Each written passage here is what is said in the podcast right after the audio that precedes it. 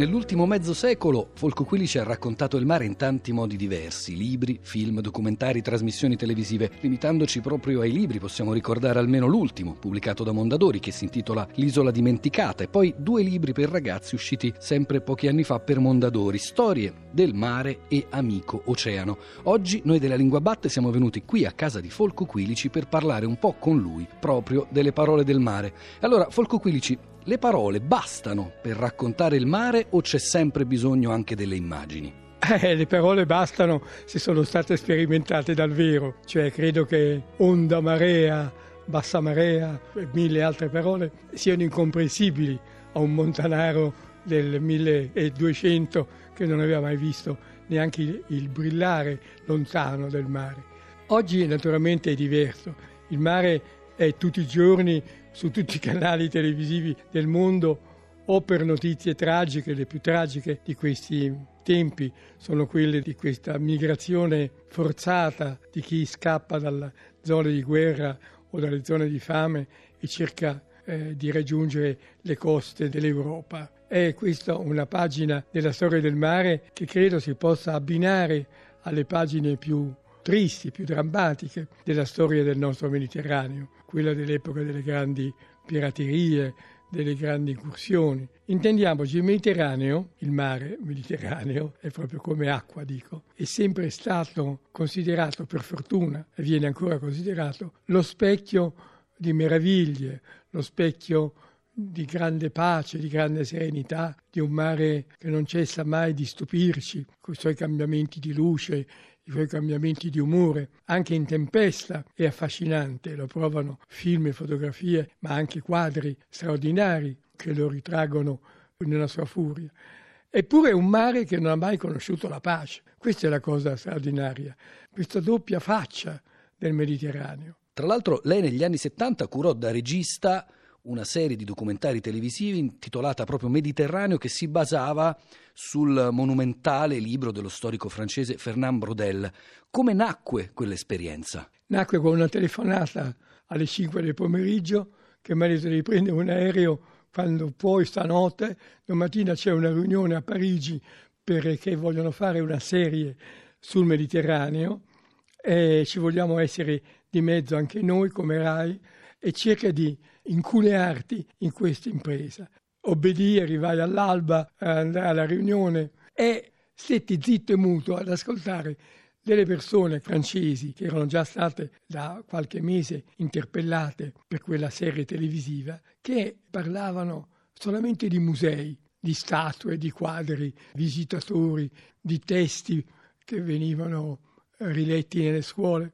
Allora lì c'era un, questo signore che lei ha appena nominato, questo straordinario uomo che io lo conoscevo in quel momento, Fernand Brodel, che ascoltava eh, a occhi socchiusi. A un certo punto aprì gli occhi, mi trovò di fronte, un po' forse sorpreso, lì per lì chi è questo, e mi ha detto, ah, che schedino tra italiani, cosa dice il nostro amico italiano?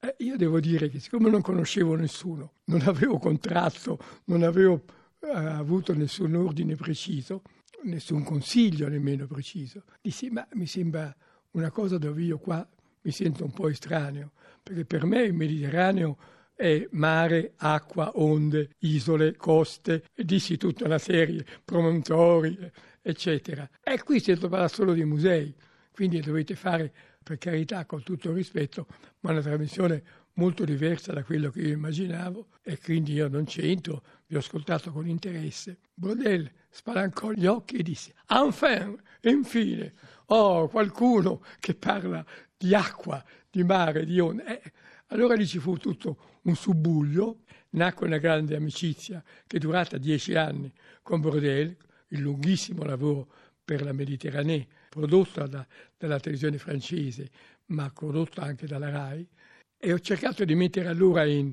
come posso dire, a frutto tutte le esperienze che avevo fatto non tanto da regista, forse un po' anche da operatore autonomo, così per me, ma soprattutto di, tra virgolette, navigatore.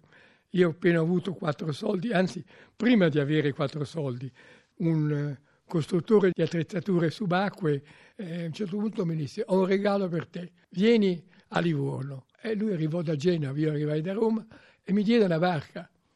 una barca, non, non so, era, per me era toccare il cielo con un dito. E quindi il Mediterraneo l'ho conosciuto con la gioia di navigare. Certo, fare quel film è stata un'enorme soddisfazione, ma il mare per me è più che un ricordo bellissimo, straordinario di lavoro, è un ricordo di gioia e di paure e di soddisfazioni personali. 15 settembre 1954. Alla Mostra del Cinema di Venezia esce Sesto Continente di Folco Quilici insieme a Senso di Luchino Visconti e a Giulietta e Romeo di Renato Castellani. Sesto Continente è il primo film a colori sulla vita negli oceani. Sott'acqua, con Folco Quilici, sono anche tre sportivi famosi, campioni come Bucher, Zecca e Vailati. Ecco la prima ripresa a colori della gigantesca manta Birostris. 12 esperti della spedizione, coordinati dal professor Baschieri Salvadori dell'Università di Roma, trascorreranno oltre 10.000 ore sott'acqua nelle isole del Mar Rosso, dove verranno realizzate anche tavole pittoriche della vita sottocosta in lunghe immersioni con autorespiratori a ossigeno. Cosa si intendeva, cosa si intende per Sesto Continente, Folco Quilici? Sesto Continente fu il primo film che raccontava non tanto il mare, solo, ma il sotto del mare, i fondali marini, che erano praticamente, sembra incredibile, negli anni 50 erano sconosciuti e se ne era cominciato a parlare perché con la guerra erano nati i sommozzatori, gli impianti delle bombole per nuotare sott'acqua, famosi maiali, gli attacchi che furono portati nelle basi degli inglesi allora in, in guerra con noi, ma anche, eh, anche gli inglesi ebbero delle prime, come posso dire, attrezzature subacquee che poi finita la guerra sono finite in mano, diciamo, in mano nostre, con la perdita di tanti coraggiosi amici. Parliamo di fanciulli che avevano 18, 19, 20 anni, io neanche, io neanche quelli, forse 16. Quindi molto all'oscuro dei pericoli degli autorespiratori sott'acqua. Ancora oggi sono pericolosi, ancora oggi ci sono purtroppo incidenti in chi li sa usare male. Però allora era veramente una scommessa. Io per fortuna me la sono cavata, ma così ho potuto aggiungere un'altra dimensione alla visione magica del mare. Chiaro che il primo film era un mare tropicale, il Mar Rosso, ma da allora in poi ho realizzato molti lavori subacquei proprio sul Mediterraneo. L'ultima domanda, Folco Quilici, tornando per un attimo alle parole, alle parole del mare. Per lei il racconto del mare è più avventura o silenzio? È più uomo, intendo dire, o natura? Ah, per me è più uomo. Non credo di poter fare dei racconti stando zitto. Se vuole taccio, se vuole smetto di parlare. Ma per me il mare è poi qualcosa che vedo, come posso dire, eh, si è, eh, è molto contagioso. Ecco. Questo spiega anche come improvvisamente, a parte i marinai dei tempi dei, dei millenni passati, che non sapevano nuotare, cioè il marinaio, ma, a, ma credo anche oggi, ma fino a pochi anni fa veramente era impressionante. Io incontravo dei pescatori con barche piccole che vagavano per il Mediterraneo a pesca e non sapevano nuotare, cioè era proprio inimmaginabile il confronto diretto uomo-mare. Quindi adesso è nata questa nuova era di comunicazione tra l'uomo e il mare, e nasce nel momento meno male, meglio tardi che mai, nel momento in cui il mare è particolarmente in pericolo.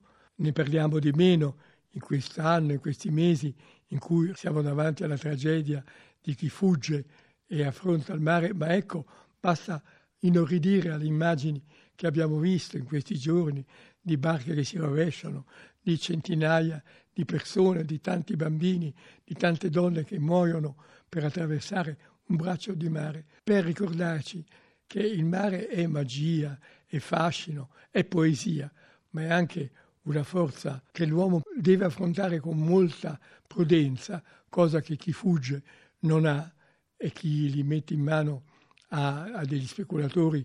Questo pericolo è raddoppiato dalla scarsezza tecnica con cui questa migrazione sta avvenendo, ma che il mare è un grande amico, ma nello stesso tempo è anche, non dico un nemico, ma certamente un pericolo da affrontare molto seriamente.